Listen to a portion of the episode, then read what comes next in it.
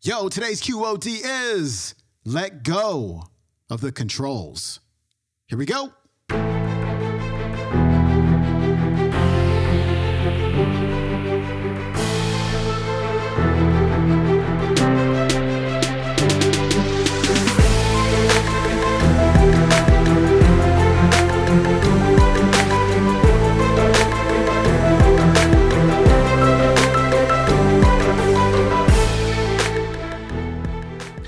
Back to the Quote of the Day Show. I'm your host, Sean Croxton of SeanCroxton.com. Happy New Year to you, my friend. We are kicking off 2020 with a brand new speaker. His name is Michael Neill. I actually stumbled upon Michael Neill last week. I was out doing Christmas shopping and I was at the bookstore because I buy books for everybody because I just assume everybody else loves books as much as I do. But I'm at the bookstore and there was a book right there in the personal growth section called Super Coach. And it's probably been there every single time I go to the bookstore, but this time it was calling me. It was like saying, Sean, take me home. So I took it home and I read it, and I absolutely loved this book. I love Michael Neill's approach. I love the way that he writes. And since reading Super Coach last week, I've read two more Michael Neill books, and I'm about to go on the fourth one in a couple days.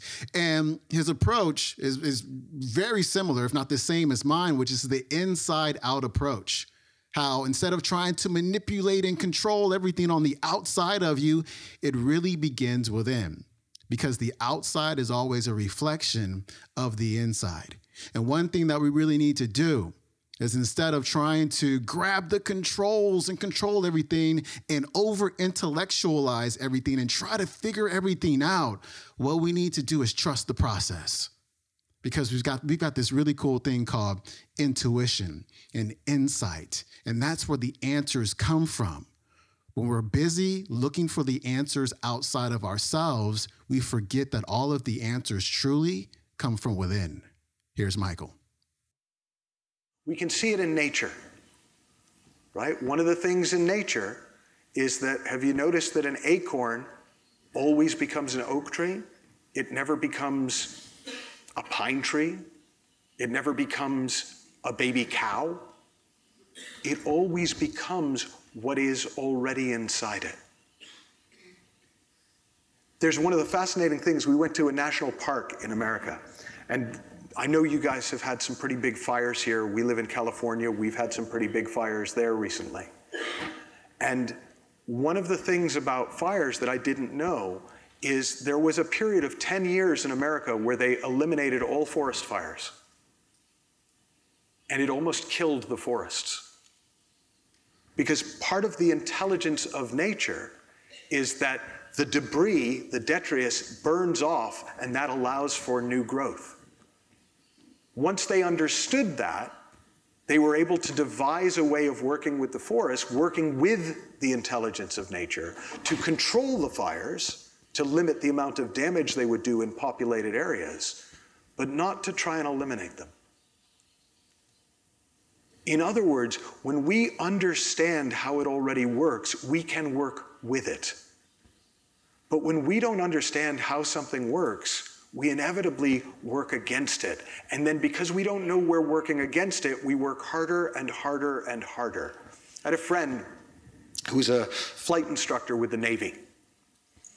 And he told me about sort of his most dramatic experience working with a pilot. And he said he wished that this only happened one time. But he always remembers the first time it happened. And one of the things when you're going for your pilot rating is at a certain point, you have to go out on your first solo flight. And part of your first solo flight is you have to stall the plane. So you have to stop the engine. And when you stop the engine on an airplane, it starts to dive. And it's very important. The first thing you have to do is level the plane out before you start the engine back up. Because if you start the engine when you're going down, you just go down faster. That's bad? Now, every pilot learns this, but when you're in the moment, you kind of get a little caught up in the moment, right? When your plane's going down, you get a little preoccupied, right? You're not always at your best. So, this one particular pilot that he was working with, and my friend Bill, he was in the tower, and this, this, the, the, the, the pilot stalls the plane, plane starts to go down, he can't level it out. He goes, Mayday, Mayday, I can't, I, I, I, emergency, I can't, I can't level the plane out. And Bill says, let go of the controls. And guy goes, negative, negative, the plane is, is gonna crash. I need, I, I, need, I, I need help, I need help, this is an emergency. Let go of the controls.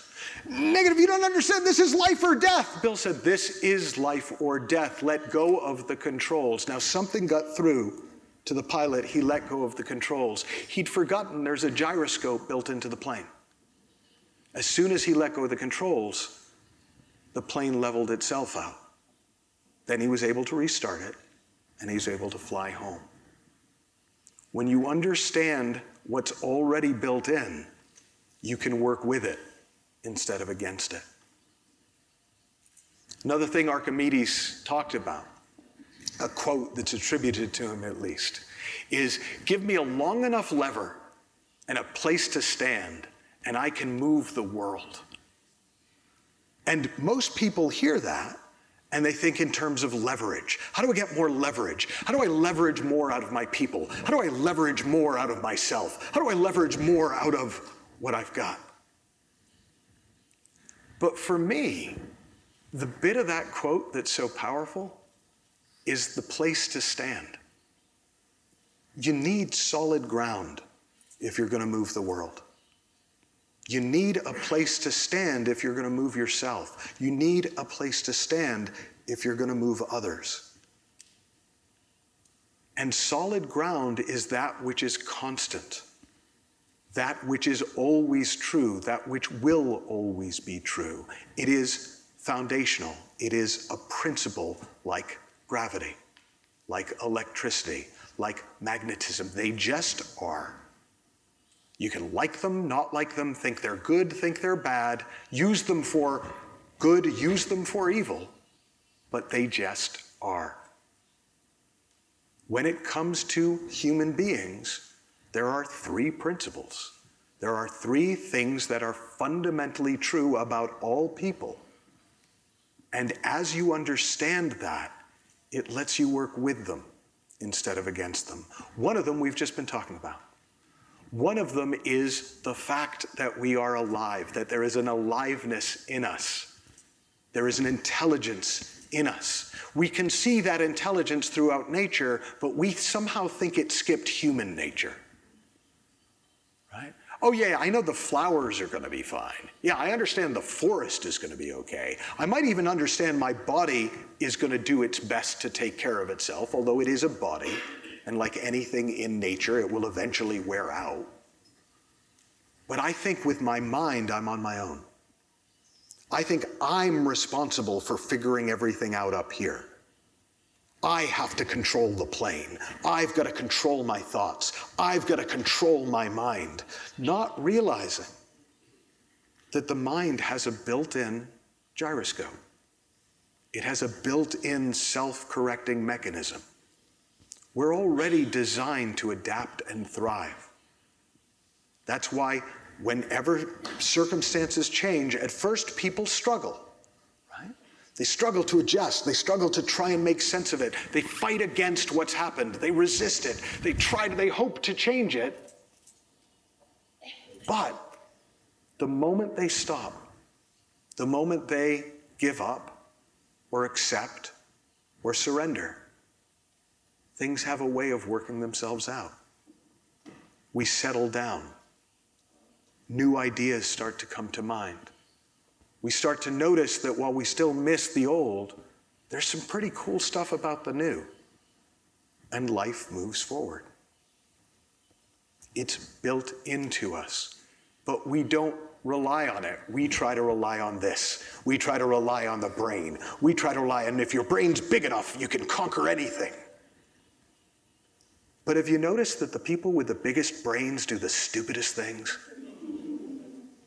This wasn't designed for living systems.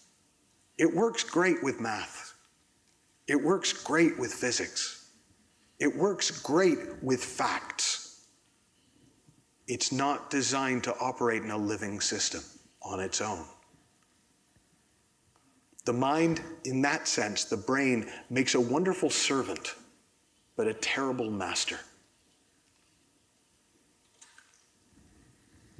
There is an intelligence inside you, behind the mind. As you start to see that, as you start to allow that to steer, you'll find yourself filled with fresh ideas. You'll find yourself knowing what to do without knowing how you know. You've all had experiences like that. We tend to call them flow experiences, where we just somehow, without even thinking about it, know what to do. Or we make a decision and we call it a no brainer. And it literally was a no brainer. You didn't need this, you just knew. That knowing is built into us. But we've learned to ignore it or subjugate it to the intellect. It's just not how we're made, it's not how we're designed. And so while we can kind of make it work sometimes, we're working against reality instead of with it. We're working against nature instead of with it. Make sense? All right, my friends, that was Michael Neill. His website is michaelneill.org. And you can learn more about his Super Coach Academy at supercoachacademy.com. You can watch today's entire talk on YouTube. It is called Michael Neill's Full Speech in Athens. That is it for me. Again, Happy New Year, my friend. And I will see you tomorrow with a Throwback Thursday episode of the Quote of the Day Show. I'll see you then. Peace.